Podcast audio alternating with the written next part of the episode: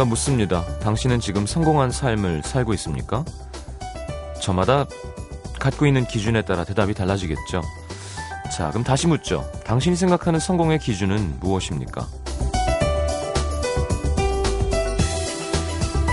어느 정도면 성공한 삶이라고 말할 수 있을까요? 생각이 많아집니다. 부족하지 않을 만큼의 돈, 내 능력을 인정받는 일, 날 사랑해주는 사람들이 많으면, 아니면 이걸 다 갖춰야지 성공한 삶인 걸까요? 영화 페임에서는 이렇게 말합니다. 아침에 일어나서 오늘 할 일에 들떠 집을 나서는 것이 성공이라고. FM 음악도시 성시경입니다.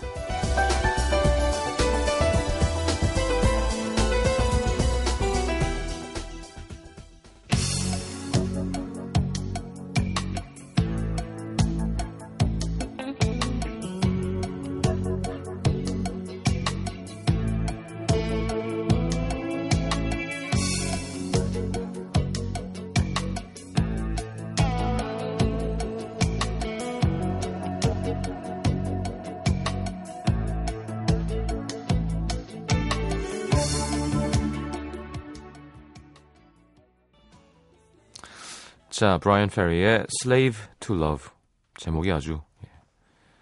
Nine and a Half Weeks의 OST 중에서 골랐습니다. 자, 오늘은 영화 천하장사 마돈나의 오동구를 만날 거고요. 음, 김일희 기자님 와 계십니다. 얼른 여러분들 문자 소개 조금 해드리고 만나보도록 하겠습니다. 광고 듣겠습니다.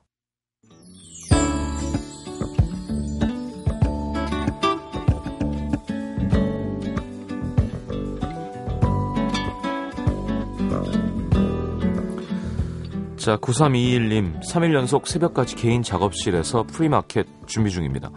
열심히 재단에서 앞치마도 만들고 아이들 옷도 만들고 있는데 좀 전에 원단 위로 뭐가 날아들길래 잡아보니까 모기네요. 진짜? 안 돼. 벌써 모기라니. 덕분에 원단의 핏자국이 선명해져서 다시 재단합니다. 어, 모기. 모기 얘네 어떻게 하지 진짜? 얘는 무슨 죄를 졌길래 이렇게 오래 살지도 못하고 미움받는 삶을 살아야 되는 걸까? 평생 모든 사람이 싫어하니 모기를 사랑하는 사람은 사랑하는 존재는 거미 말고는 없는 거 아니에요? 한화정 씨 하루 사이에 천당과 지옥을 왔다 갔다 했습니다. 저는 30대 직장인 여자인데요. 아침에 늦잠 자서 부랴부랴 출근길에 택시를 탔죠. 택시 기사 택시 기사님이 난 아들만 있는데 어린 며느리가 생겼어요. 우리 며느리가 26인데 아가씨도 우리 며느리랑 동갑처럼 보이네. 이러셔서 부정하지 않고 씩 웃었는데요. 하루 종일 기분 좋았죠. 퇴근길 마을버스 기사님이 저한테 애들은 몇 학년이야? 하시는 거예요. 저 결혼 안 했어요. 했더니 화들짝 놀라시는 거 있죠. 아, 화들짝 놀라서 상처받았구나. 남자들은 어려 보인다는 말 신경 쓰나요? 저는 별로.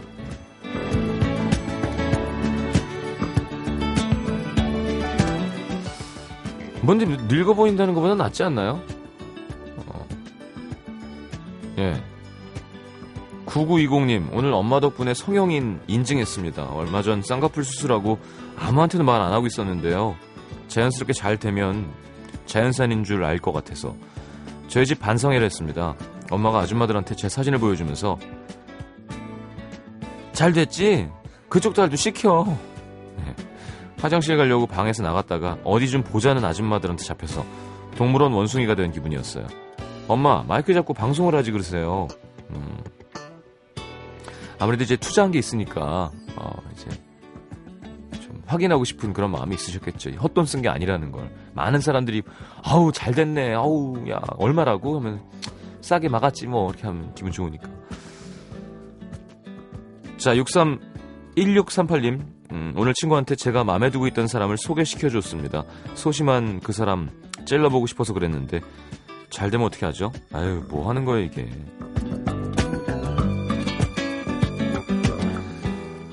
아, 뭐 그렇죠. 근데 그 사람이 나한테 마음이 있는 거면 그 사람이랑 잘 안 되겠죠.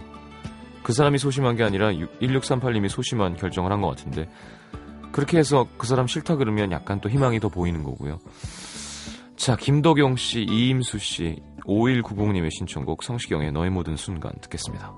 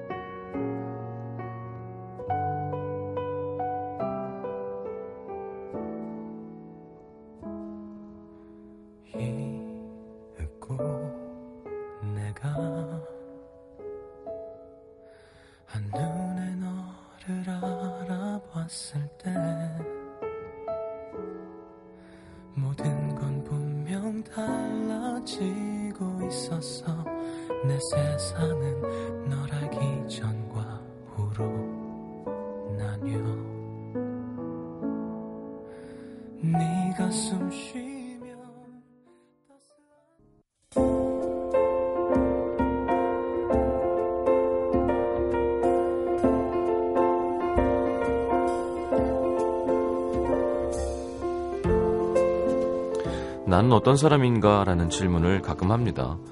뭘 좋아하고 뭘 싫어하고 내 인생의 우선순위에 놓은 것들은 뭐가 있고 내가 옳고 그름을 판단하는 기준은 뭐고 수많은 단어와 문장들로 나를 정의할 수 있겠죠. 그런데 그 많은 단어와 문장들이 지금의 나의 본질을 부정하는 것들로만 채워져 있다면 어떻게 살아내야 할까요? 자, 오늘은 영화 속으로 여자가 되고 싶은 소년을 만나러 갑니다. 김혜리의 영화 사람을 만나다. 어서 오세요. 안녕하세요. 반갑습니다. 반갑습니다. 예. 한 주간 잘 지내셨나요? 다리는 어떠시고요? 네, 뭐, 좀뭐 사진 찍고 점검하고 그러면서 예. 뭐 지금 지금 제가 보호대 같은 걸 하고 있잖아요. 예. 한 달만 더 하고 있으면 될 것 같다고 그러시더라고요. 약간 오늘 컨셉이 천재 과학자나 작곡가 혹은 어 천재 음. 작가 약간 이런 느낌이에요. 머리가 틀어지면서 어. 넥타이까지 타이까지 하시니까 취객으로 안 보여서 아니 다행이네요. 아니 아니 아니 머리는 흐트러졌지. 직장에 직장인인데 흘러가지. 어, 예. 김부장 나쁜 놈하고 먹는 아, 그런 상태는 건 아니에요. 예. 아, 직장인은 저- 그런 옷을 그런 타이를 하지 않아요. 음, 음. 저희 직장은 뭐가 되는 거죠? 그러니까 제가 얘기하는 그 오피스에서 네. 사무를 하는 음. 아무튼 천재라고 붙여주셔서 감사합니다. 회사 갔다 오신 거예요? 아니요, 가야죠, 이제 또. 예, 오늘은 늦게 일하는 날이라서요. 진짜? 네. 그 대신 늦게 나가니까. 예.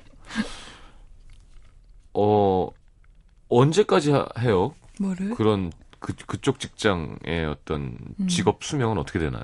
저희는 수명이 그렇게 길지가 않은데요. 제가 생명 연장 장치를 붙여가지고. 음, 호흡기 달고 어, 계시는군요. 예, 편집위원이라는 이름으로 이제 보통의 동료들보다 좀 오래 다니고 있는 거예요. 보통은 어. 이제 편집장까지 하고 나면은 예. 뭔가 좀 다른 일을 찾아서 외부로 간다거나 음, 어, 이제 프리랜서가 된다거나 뭐 음. 여러 가지 길이 있죠. 영화를 막 제작하기도 하고. 근데 음, 아니면 또 뭐 소설가가 되신 분도 계시고요. 네. 근데 제 경우에는 다른 일을 할 줄 모르는데다 엉덩이도 너무 무겁고 게으르고 그래서 이제 여러 가지 이렇게 말씀드린 대로 과학의 힘을 빌어서 음. 숨을 쉬고 있는 겁니다. 후배들이, 저도 그 생각을 하면 좀 예. 아이, 좋아하겠죠. 저 존경하는 선배니까. 아, 그냥 비품으로 생각하는 것 같아요, 이제. 실력 있는 젊은이의 미래를 막고 있다고 생각하진 않으신가요? 다행히 저는 그 TO에 포함이 안 돼요. 그래서 아, 열애. 예, 열애이기 때문에 어, 가끔은 회사에서 저를 어떤 캐비넷 같은 비품으로 생각하고 있는 게 아닐까. 음. 왜냐하면 연락이 끊겨도 찾는 사람이 없더라고요. 그래서. 뭐 그런 생각을 가끔 할 때도 있어요. 예. 아, 그럼 회사에서 본인이 좋아서 그냥 일을 하고 있는 건가요? 아니요, 아, 어? 아, 무슨 음악 소리 들리는 것 같은데? 진짜 어? 뭐지? 뭔가 귀신인가요? 아, 밤에 라디오 들을 때 이런 거 진짜 짜증나는데. 이제 뭔가 이렇게 청량한 방울 네, 소리 예, 같은 게 예. 나는데 절대 제 귀신- 전화는 아니고요. 귀신이라고 하기엔 너무 청량한 소리였어요. 아, 예. 음, 어. 뭐 무슨 얘기하다 말았죠? 직장 예. 얘기요. 아, 예. 뭐 그러게요. 저도 좀 고민을 해봐야 될 것 같아요. 음, 그런 걸 물어보는 사람도 참 없었는데 음. 시장님이 물어보셔서 난 뭔가 여긴 음. 어딘가 이런 생각을 하게 되네요. 남자로 살아보고 싶다 이런 생각 해 본 적 있나요? 여자분들 아, 예. 되게 많은 걸로 알고 아, 있는데. 저는 다음에 태어나면 왼손잡이 남자로 태어날 거예요. 왜요? 오른손잡이 여자로 오랫동안 살아서 음. 좀 다른 감각으로 음. 살아보고 싶어요. 인간으로 태어난다면. 그, 그 다음 삶은 양손잡이 양성, 양성애자로. 네. 뭐 끝, 끝없이 이제 조합이 나올 수 있겠는데요. 음, 음. 뭐 기왕이면. 예, 알겠습니다. 어, 그렇구나. 네. 아무래도 좀 남성 위주 로 돼 있는 사회라서. 예, 사회라서 음. 여자분들이 그런 생각을 많이 했던 걸로 기억이 나요. 아, 근데 진짜, 남자들은 진짜. 안 그런가요? 다음엔 여자로 살아보고 싶지 않아요? 아니요, 난 그냥 남자로 태어날래요. 아, 왜요? 그냥 음 저의 정체성에 익숙해진 건지 모르겠지만 음, 상상도 할 수 없어요.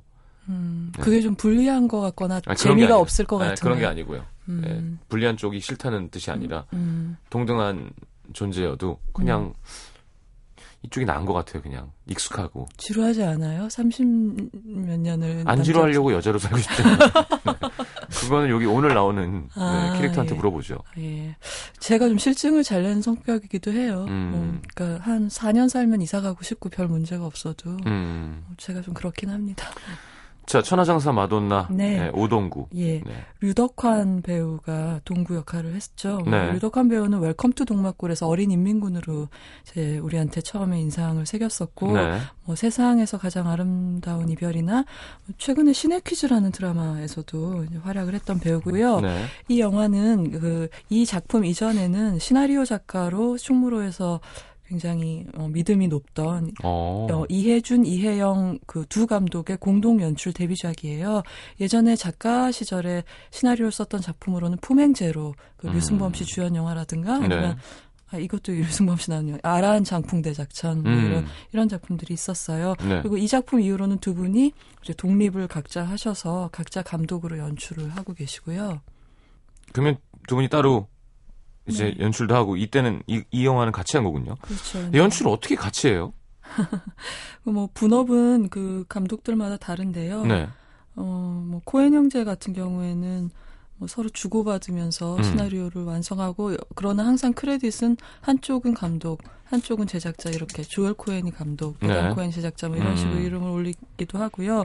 뭐 어떤 경우에는 현장에서 촬영은 한 사람이 많이 책임을 지고 음. 후반 작업이라든가 뭐 편집 쪽은 다른 한 사람이 책임지고 그러니까 그 팀마다 네. 어, 분업의 내용은 달라요. 카트 오케이 했는데 옆에서 NG 하면 어떻게 돼요? 그러니까 두 분이 이제 다른 스탭들 앞에서 네. 그렇게 분열하는 모습을 안 보이도록 음. 이제 크랭크인 하기 전에 웬만큼 전략은 짜고 들어가시죠. 음. 이렇게 두 명이 같이 하시는 경우에는 알겠습니다. 네. 천하장사 마돈나 네. 네, 줄거리 좀 들어보죠. 전 네. 광고랑 중간중간만 되게 많이 보고 완편을 못 봤어요. 아 그러셨어요? 예. 어 근데 이 영화는 뭐 처음 서두에 소개해 주신 대로 여자가 되고 싶은 소년의 이야기인데요. 음. 이런 류의 영화로는 1997년에 프랑스 트랜스젠더 wannabe예요 그러면? 트랜스젠더 워너비 그렇죠 이제 성전환 수술을 하고, 하고 싶어하는 싶은 예. 그러니까 여러 가지 경우가 있잖아요. 그러니까 음, 옷만 그렇게 다르게 음, 음, 입고 싶어하는 음, 음, 경우도 있고 네, 네. 남자이지만 뭐 이제 남자로서의 정체성, 자아 정체감은 가지면서 또 남자가 좋다고 생각하는 사람도 음, 있고 예, 예, 예. 여자가 되고 싶으면서 뭐 이제 동성애자일 수도 그렇죠, 있고 그렇죠. 굉장히 이 안에서도 많은 갈래가 나뉘는데요. 네. 근데 이 프랑스 영화 장밋빛 인생이라는 영화가 있었어요. 근데 그 영화는 이 동구보다 훨씬 어린 소년이 꼬마가 음. 이제 여자 아이가 되고 싶어하는 그 일을 계기로 가족하고 이웃들한테 일어나는 그런 이야기를 다룬 영화였고요. 네. 이 동구 경우에는 사실은 성 정체성에 혼란을 느낀다기보다 음. 이 영화가 시작하기 전에 이미 확고하게 발견을 했어요 스스로. 음, 음. 그래가지고 결정을 했고요 미래에 대해서. 음. 그래서 그 다음부터 그것에 어떻게 부합하는 인생을 살아갈 것인가 이미 계획을 실천하는 단계에 들어가 있는 어. 고등학교 1학년생이에요. 네. 그러니까 영화가 시작되면 이미 얘는 이제 자기가 발견한 정체성에 맞는 삶을 살려고 구체적인 네. 어떤 계획들을 세우고 있는 거죠. 예. 근데 영화 첫 장면은 이 동구 더 어렸을 때로 돌아가서 음. 그 어린 소년이 그 마다, 마돈나의 Like a Virgin 앨범 있잖아요. 음. 그 앨범 LP를 햇빛이 쏟아져 들어오는 오후에 이제 거실에서 마루에서 배 깔고 헤드폰으로 이렇게 들으면서 음. 입술에 립스틱을 바르고 있는 그런 장면이에요. 음. 어, 그리고 그때 이제 환상이겠죠. 그 클럽이나 무대에서 쓰는 사이키델릭 조명 볼 있잖아요. 네. 그게 이렇게 돌아가는 게 이 영화의 프롤로그라고 할 수 있어요. 그러니까 이 장면이 어, 함축하고 있는 건 이 소년이 마돈나 같은 여자가 되고 싶다는 꿈을 갖고 있고 음. 또 장래 희망으로는 무대에서 노래하고 춤추는 사람이 되고 싶구나. 음. 이런 거를 요 딱 한 컷으로 알 수가 있죠.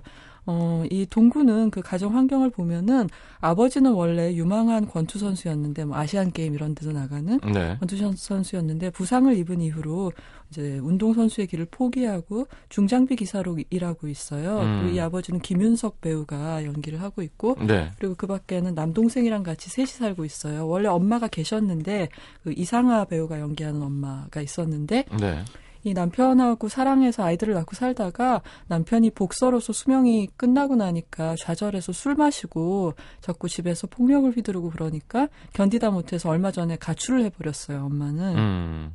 그리고 또 여- 아내가 사라진 다음에 아버지는 더욱 상태가 안 좋아졌죠. 음. 그래서 보면은 이 김윤석 배우가 연기하는 동구의 아버지는 참 이 영화 속에 등장하는 약간 괴물 같은 아버지를 대표하는 그런 캐릭터인데요. 네. 사실 이 배우의 이 캐릭터가 작년 영화에 화이라는 영화가 있었거든요. 음. 화이 괴물을 삼킨 아이라고. 거기서도 이 배우가 연기한 어, 아버지, 그러니까 의붓 아버지죠. 의붓 아버지 역할에 비슷하게 이렇게 연결이 돼요. 그런 뭔가 아들을 억압하고 이제 너 나같이 될 거냐, 나와 같은 괴물이 될 거냐 안 될 거냐라고 계속 윽박지르는 그런 아버지상으로 또 한번 이제 등장을 하게 되죠. 이 배우가. 음. 근데 이런 제가 지금 설명드린 것 같은 동군의 집안 사정은 처음부터 제시되는 게 아니라 이제 영화가 전개되면서 스토리가 풀려 나가면서 천천히 발견 발견되게 돼요 우리에 의해서 음.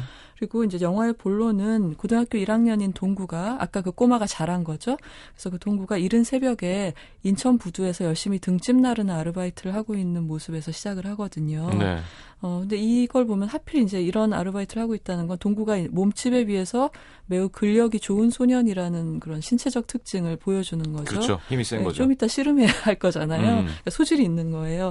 그리고 동구는 그날 새벽에 번 일당을 바로 저축을 하고 학교로 가는 거예요. 음. 이 소년의 목표액은 500만 원이고요. 이 목돈의 용도는 어 뭐겠어요. 그러니까 성전환 수술, 수술을 부모님한테 말을 하지 않고 자기 힘으로 모아서 어. 하려는 거죠. 그래서 자기의 정신과 그러니까 영혼과 몸을 일치시켜야겠다 음. 그런 생각을 하는 거예요. 이런 이제 사실을 알고 있는 사람은 동구 주변에 친구 종만이 한 명인데요. 이 음. 종만이란 친구는 좀 개그 캐릭터예요. 그러니까 그렇지만 이렇게 허술한 반면에 그만큼 이렇게 어떤 정해진 고정관념으로 친구나 남을 판단하지도 않는 음. 그런 친구라고 할 수가 있죠. 어, 실제로 개그맨 아니 아니 그건 아니고요. 여기 보니까 나오는데요. 아 그렇다고 나오나요? 아니 아니 아니. 그 개그도 하시는 분 아닌가? 연기. 네네. 음, 아 저는 덩치가 좀 거기까지는- 크신 분이죠. 아니요, 아니요. 그 그건- 친구는 아. 아. 니고 씨름부에 들어가면 이제 개그도 하는 어. 예 그런 그 덩치 큰 세 명의 비슷비슷하게 생긴 배우 음. 세 명이 나 이따 삼총사가 나오면 제가 설명을 또 드릴 거예요. 네. 근데 이- 지금부터 우리는 이 동구가 실제로 삶이 쉬울 리가 없잖아요. 이런 그렇죠. 소수적인 취향과 어떤 지향을 갖고 있으니까. 근데 이 동구가 겪는 어려움을 이제 여러 가지로 보여주는데 첫 번째 어려움은 일단 학교에서 음. 있겠죠. 학교가 또 공학도 아니고 남학교예요. 음. 어, 그래서 이날 이제 처음에 등교하는 장면에 동구가 학교 가기 전에 우- 웅성거리는 교실에 선생님이 들어오셔서 처음 하는 꾸중 이런 거거든요. 이 무슨 가시나도 아닌 사내 자식들이 뭐 그리 할 말들이 많나 이렇게 툭 하는 음. 말. 이게 그냥 평범한 생활 대사인데 네. 사실 이런 간단한 얘기가 우리 현실에서 성 역할에 대한 고정관념 같은 게 얼마나 보편적인지 보여주는 한마디잖아요. 그렇죠. 그러니까 이게 단적으로 성소수자 청소년으로서 동구가 일상적으로 견뎌야 하는 어려움 같은 거를 음. 이제 보여준다고 할 수가 있죠. 네. 그리고 사실은 이런 얘기에 더 상처받는 받을 거예요. 왜냐하면 음. 이렇게 막 선언하는 말보다 이렇게 무심하게 누구나 상식이잖아 이런 음, 식으로 음. 얘기 피력되는 그런 견해들이 그렇죠. 너도 어, 알지만. 어, 그러니까 음. 그랬을 때 사실 난 아닌데라는 음. 말을 못 하게 되잖아요. 그렇죠. 오히려 더 그게 더 상처가 되겠죠. 그리고 일단 또래 집단의 압박이라는 게 있겠죠. 그리고 음. 더군다나 이 17살, 18살 이럴 때 남자아이들만 있는 학교라는 게 사실 그 젠더를 사회적 성인 젠더를 오직 섹스로만 해석하는 나이잖아요. 그렇죠. 얼마나 그래요. 그러니까 그 게다가 이 동구가 워낙 심지가 굳고 솔직한 성격이라서 특별히 자기 취향이나 성격을 숨기지도 않거든요. 음. 그러니까 체육 시간에 체육복을 혼자 화장실 가서 갈아입는다거나. 어, 어. 그러니까 동구 입장에서는 남자아이들 사이에서 옷 갈아입는 게 불편한 거예요. 그렇죠. 그러니까 근데 그래 씨름을 해. 그래서 팬, 팬티만 입고. 그래서 나 이렇게 위- 상의를 안 벗고 끝까지 버티다가 벗는 장면이 나오는데 되게 어, 귀여워요. 그리고 네. 이제 이 바스트 포인트에 반창고를 붙이고 어. 있는 귀여운 장면이 나오죠. 근데 그러니까 이게 얘가 숨기지도 않으니까 친구들도 눈치를 채잖아요. 음. 그러니까 놀리겠죠. 어, 놀리고 이제 어떤 성희롱적인 얘기가 써 있는 낙서 같은 걸 맨날 등에 붙이고 괴롭힌다거나 음. 이런 장면들이 나오게 돼요. 그리고 이제 세 번째는 아까 말씀드린 그런 마초적인 아버지, 집에 있는 음. 아버지가 계신 거죠. 근데 원래도 마초적인 데다가 사회적으로 이렇게 막 술을 마시고 이제 직장이 위태로워지고 이러면서 더 권위에 집착하게 되잖아요. 음. 밖에서 힘이 없어지면 그렇죠. 남자들이. 네. 그래서 아내나 아이들한테 그걸 확인하려고 말이랑 몸으로 폭력을 음. 행사하기도 하고 그리고 입버릇처럼 아들들한테 이렇게 가르치는 게 이런 거예요. 권투 기본 자세를 이렇게 취하면서 음. 자 너희들 가드 올리고 상대방 주시하고 이러면서 음, 음. 아들들을 훈련시키려고 하는 거예요. 그러니까 어 근데 그게 이제 바로 동구한테는 굉장히 억압이 되는 거죠. 음. 여기까지 말씀을 드리고 우리 입으로 넘어갈게요. 알겠습니다. 네. 노래 한 곡 듣고요. 네. 어, 이, 깜짝이야. 이 영화 속에서 정말 다양해 예. 듣는 게. 아니 그게 아니라 이 예. 영화 속에서 동구가 춤추고 노래하는 걸 좋아하거든요. 근데 어. 그 씨름부 첫 회식 환영회에서 부르는 노래이기도 하고요. 네. 그래서 이제 이 노래를 부르면서 이 걸그룹 같은 막 그런 안무를 막 합니다. 예, 동구가. 예. 자, 렉시의 애송이. 알겠습니다. 진짜 오랜만에 듣네요. 네. 듣고 들어오겠습니다. Yo, 세상에 남자는 많아. 그러나 아무도 맘에 들지 않아. It's been a long time. PS1 introducing yo L E X Y.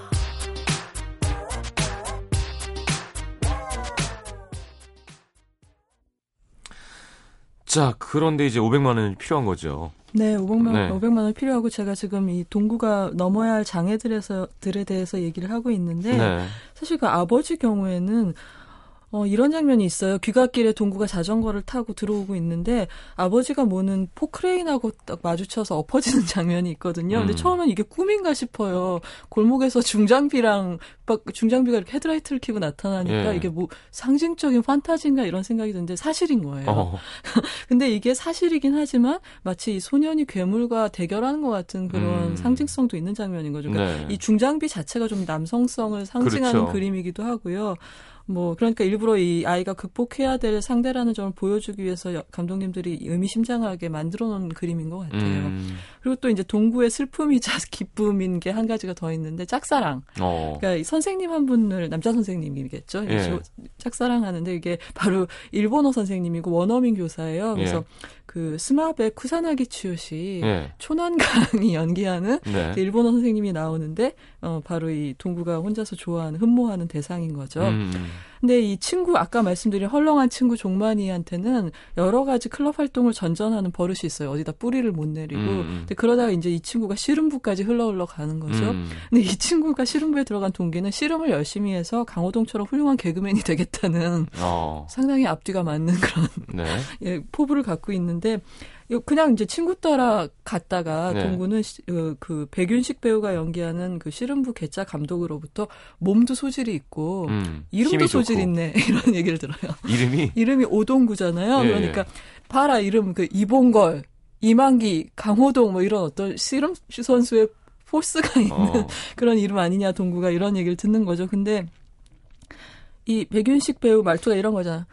운동해 봤냐? 음, 뭐 이런 힘 거죠. 해. 아니요. 그러면 씨름해라. 뭐 이런 식으로. 예, 예, 예. 근데 사실은 이 씨름이라는 운동은 동구의 취향하고는 너무 거리가 멀잖아요. 그렇죠. 래서 이제 그런가 보다 하고 그냥 지나쳤는데 이 모든 걸 바꿔놓은 중요한 사건이 하나 터져요. 뭐냐면 일하던 건설회사에서 무단 무단 무단 해고 당한 아버지가 이제 홧김에 사장을 폭행했다가 음, 어 이제 합의를 봐야 되는 상황이 된 거. 돈이 필요한 상황이 된 거죠. 예, 그래서 이제 그 돈이 없, 이- 나올 데가 없으니까 음, 어, 뭐, 지금 이제 가출해서 엄마가 어디 가 있는지 두 아들은 알거든요. 네. 그래서 그 놀이동산에서 그 이상아 배우가 이렇게 스위스 아가씨 같은 분장하고 비누방울 총 같은 음. 걸 쏘면서 노, 이렇게 일하고 있는, 모델로 일하고 있는데 찾아가 보기도 하지만 음. 역시 엄마도 돈이 없어 보이고 그래서 말도 못 꺼내고 네. 돌아와서 결국은 무슨 돈, 비상금 하나밖에 없잖아요. 예, 예. 그러니까 수술하려고 모았던 돈을 깨서 합의금으로 내게 되죠. 근데 또 돌아온 아버지는 고맙다기는커녕 이 아버지 하는 말은 이런 거예요. 아들한테 동구한테 너 가만 있어 까불지 말고 뭐 한다고 이 자식 건방지게 막 이러는 거예요. 어, 그러니까 아버지도 사실은 미안한 마음도 있겠지만 이 남자의. 심리라는 건 음. 그러니까 이 집안의 보스는 그래도 나야라는 걸 자꾸 확인하려고 하는 거죠. 음. 그리고 아들이 자기를 구해줬다는 것 때문에 집안에서 발언권이 세질까봐 이제 무의식적으로 경계한다고도 할 수 있고 참 그러니까 뭐 여러모로 안타까운 아버지라고 할 수가 있어요. 네. 근데 이렇게 모은 돈을 날리고 좌절했던 동구는 이제 종만이한테서 씨름 대회에서 수상하면 장학금 오- 하필 액수가 500만 원이에요. 음. 500만 원 받을 수 있다는 얘기를 듣고 다시 그 자기한테 소질에 있다고 했던 감독을 찾아가서 이 씨름부에 들어가게 돼요. 네.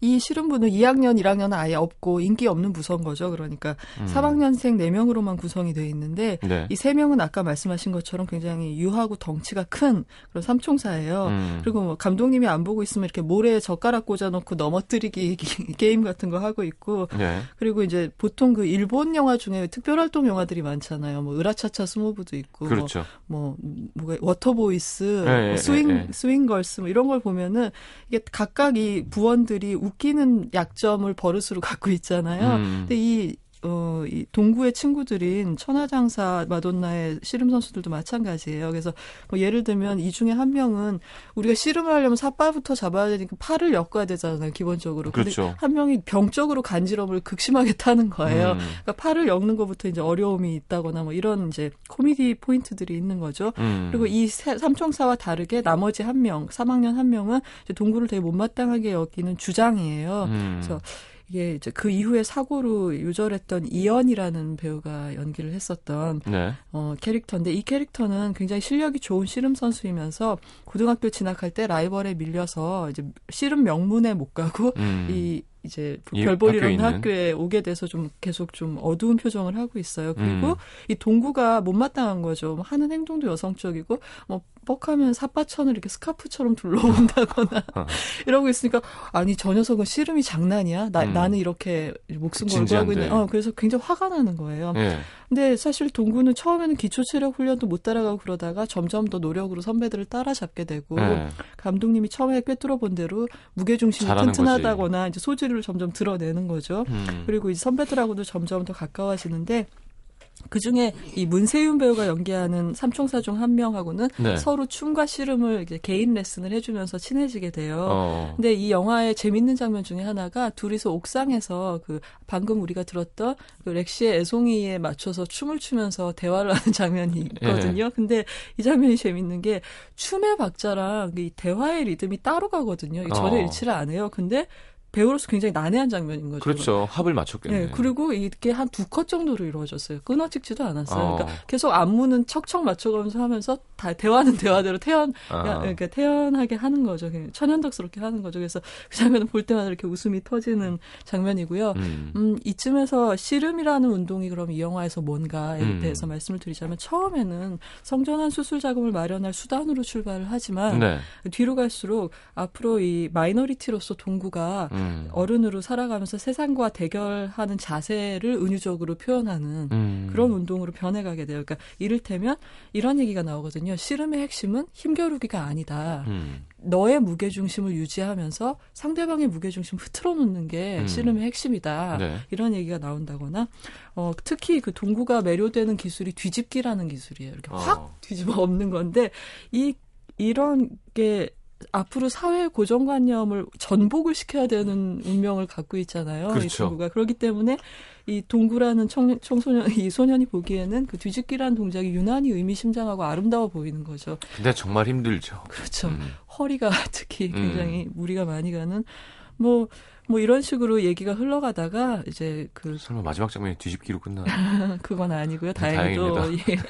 그거 너무 뻔하죠. 네. 그러다가 이제 시나리오의 정석에 따라 이 대회를 앞두고 이 동구에게 여러 가지 위기가 한꺼번에 닥치게 돼요. 음. 아까 말씀드렸던 그 짝사랑하던 교사가 청첩장을 돌리는 음. 결혼 소식이 들려오죠. 그래서 용기를 내서 고백하다가 매몰차게 거부당하는 슬픈 일이 생기고요. 그다음에 아버지가 이 동구의 비밀 두 가지를 발견하는데 하나는 이제 립스틱을 칠하고 있는 아들을 음. 이제 문을 확 열었다가 보는 거예요. 근데 이게 예. 재밌는 게 아버지가 그 장면을 본 아버지의 반응이 야단을 치는 게 아니라 막 문을 닫으면서 못 본 척하는 거예요. 음. 그러니까 감당이 안 되니까 아버지가 음. 아, 부인하고. 어, 없는 일처럼 무시를 하는데 사실 아버지의 이런 반응이 동구를 더 슬프게 비참하게 하겠군요. 만드는 예. 거죠. 그두 번째로 아버지가 발견하는 게 씨름 협회에서 우편물이 오는 거예요. 근데 음. 이 아버지의 신조 하나가 또 뭐냐면 본인이 운동을 하다가 음. 좌절한 인생이기 때문에 음. 이제 운동하다가 1등 못하면 사람 취급 못 받는다는 그런 음. 이제 생각을 갖고 있어요. 그래서 아들들한테는 절대 운동하면 안 된다라는 음. 얘기를 하는 거죠. 근데 얘가 이제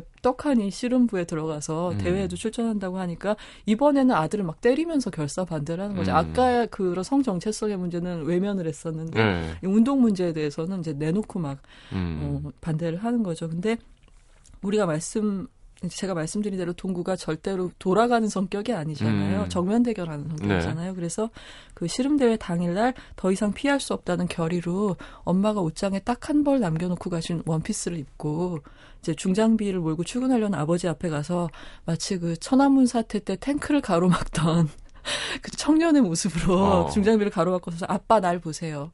이게 저예요. 이렇게 얘기를 하는 어떻게? 거예요. 어. 근데 저랑 얘기 좀 해요라고 얘기를 하고 왜 실험하냐 그러셨죠? 저 수술 받으려고 뭐 돈 모으는 거예요라고 어. 이렇게까지 다 얘기를 하는데 궁지에 몰린 아버지는 이야기 좀 하잖아 아들한테 갑자기 할 말 있으면 남자 대 남자로 하자 그러면서 애를 공격하기 시작 주먹을 어, 때리기 어. 시작하는 거 저는 이 장면 정말 어이가 아니구나. 어이가 없었는데 음. 아니 남자는 입이 없나요? 왜 남자 대 남자로 얘기하는 건 주먹질이어야 하죠? 이건 네. 이해를 못 하겠는데 이 그러니까 사실은 소통의 무능력함을 극단적으로 보여주는 음. 장면이라고 할 수 있는데 이렇게 일방적으로 맞던 동구가 어느 순간 아버지를 확 들어서 내던져 버리게 돼요. 음. 씨름부에서 배운 예, 기술대로. 예. 그러니까 사실 저는 이 감독들이 감독님들이 그 그림 하나를 너무 보여주고 싶어서 이렇게 아버지한테 무리수를 두지 않았나 음. 이런 생각도 잠깐 해봤었어요. 음. 그리고 경기장으로 이제 동구는 향하게 되죠. 그러면서 영화가 이제 피날레로 달려가게 돼요. 음. 음. 그, 그래서요? 그래서 어 결론은 2006년 영화니까 좀만 더. 아, 그, 어, 그래서 이제, 우- 왜 늦게 하니? 그러면서 아까 말씀드린 그 백윤식 배우의 감독이 아무렇지도 않은 식으로죠. 후달렸잖아? 이러면서 아. 이제 삿발을 매주고, 어, 결국 결승에서 아까 말씀드린 동구를 무시하던 주장하고 동구가 맞붙게 되는데 네. 그 둘을 앞에 두고 니들 행복이 뭔지 알아? 아, 이게 코치가 말하는 거예요. 행복이 뭔지 알아? 지금처럼, 너희들 지금처럼 심장이 쿵쾅쿵쾅 거리는 거, 그게 행복이야. 라고 음. 얘기를 하게 되죠. 근데 여기서 보면은 이 감독이 어, 이 씨름부 감독이 보여주는 아버지 상은 그 동구의 친부하고는 굉장히 대조적인 음. 아버지 상이라고 할 수가 있고 이 동구는 이따가 어떻게 승리하게 되는지는 캐릭터 설명을 하면서 말씀을 드릴게요. 알겠습니다. 노래 듣죠. 아, 예, 뭐, 저의 애청곡을 갖고 왔어요. 네. Parov Stelar의 Shine이고요. 어, Lilja Bloom이 featuring을 했습니다. 듣겠습니다.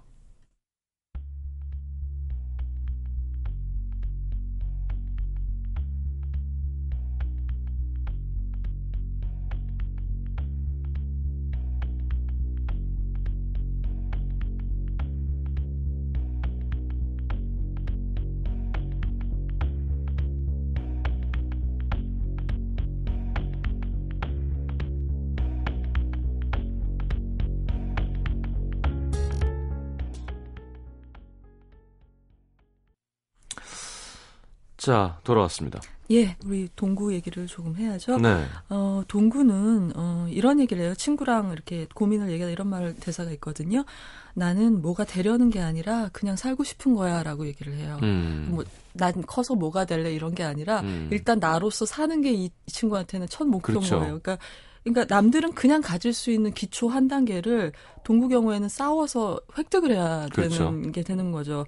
어, 그런데 이 동구 경우에는 이런 성소수자 캐릭터가 초기 단계에 보여주는 특징 같은 게 원시적인 단계에서 굉장히 과장스럽게 여성스럽게 행동한다거나 뭐 음. 레즈비언 경우에는 과장스럽게 어, 머스마처럼 행동한다거나 이런 음. 건데 동구는 그런 그런 인물이 아니고 전형적인 미소년도 아니에요. 음. 어, 그러니까 게이 청소년을 묘사할 때 나오는 그런 그렇죠. 상투형이 예. 아니고요. 그냥 단지 예쁜 걸 좋아하고 말투가 좀 다소곳하고 몸가짐 같은 게 좀 가지런하고 음. 뭐이 정도 특징을 보여주는데 이 대목에서 이 유덕환 배우가 굉장히 성실한 연기를 했다는 점이 돋보이는 그런 세부 묘사들이 이제 나오게 되죠. 네. 그리고 이게 동구가 그런 말을 하거든요. 엄마한테 엄마 나 발이 280이 넘는데 나는 어. 분명히 하이힐도 안 어울릴 거고 난 음. 못생긴 여자가 될 거예요. 음. 라고 얘기를 하는 거죠. 그리고 사실 동구라는 이름도 여성성이나 아니면 이 친구가 원하는 네. 되게 섹시하고 화려한 디바의 그런 이미지하고는 거리가 멀잖아요. 네. 근데 중요한 건 이 동구라는 친구가 남들이 예쁘다거나 멋지다고 생각하는 거에 맞춰서 살아가면 만족을 못하는 성격을 가진 인- 인물이라는 거죠. 음. 그러니까 예를 들어서 만약에 성소수자라고 하저, 하더라도 만약에 자기 뜻대로 사는 데서 세상하고 마찰하고 거기서 오는 괴로움이 더 큰 스트레스로 자기를 무너뜨릴 수 있다면 음.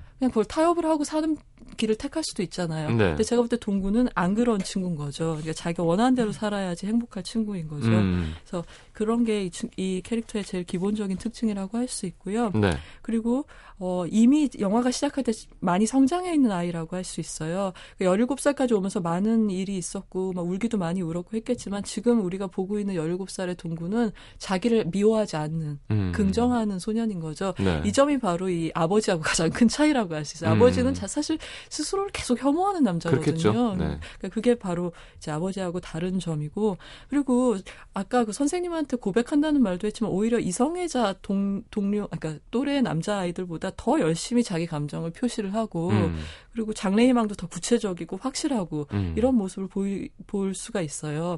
그러면 얘는 앞으로 어떻게 살아갈까라는 게 우리가 염려도 되고 그렇죠. 이제 어, 궁금하기도 하고 그러잖아요. 그게 바로 아까 시장님이 궁금해하셨던 음. 씨름대회 결승전하고 관계가 있는데요. 아까 그렇게 아들을 때리고 나서 뒤늦게 아버지가 경기장으로 달려와요. 음. 이런 게 좀 상투적인 전개죠. 예, 예. 사실 모든 안 와도. 이상해요. 네.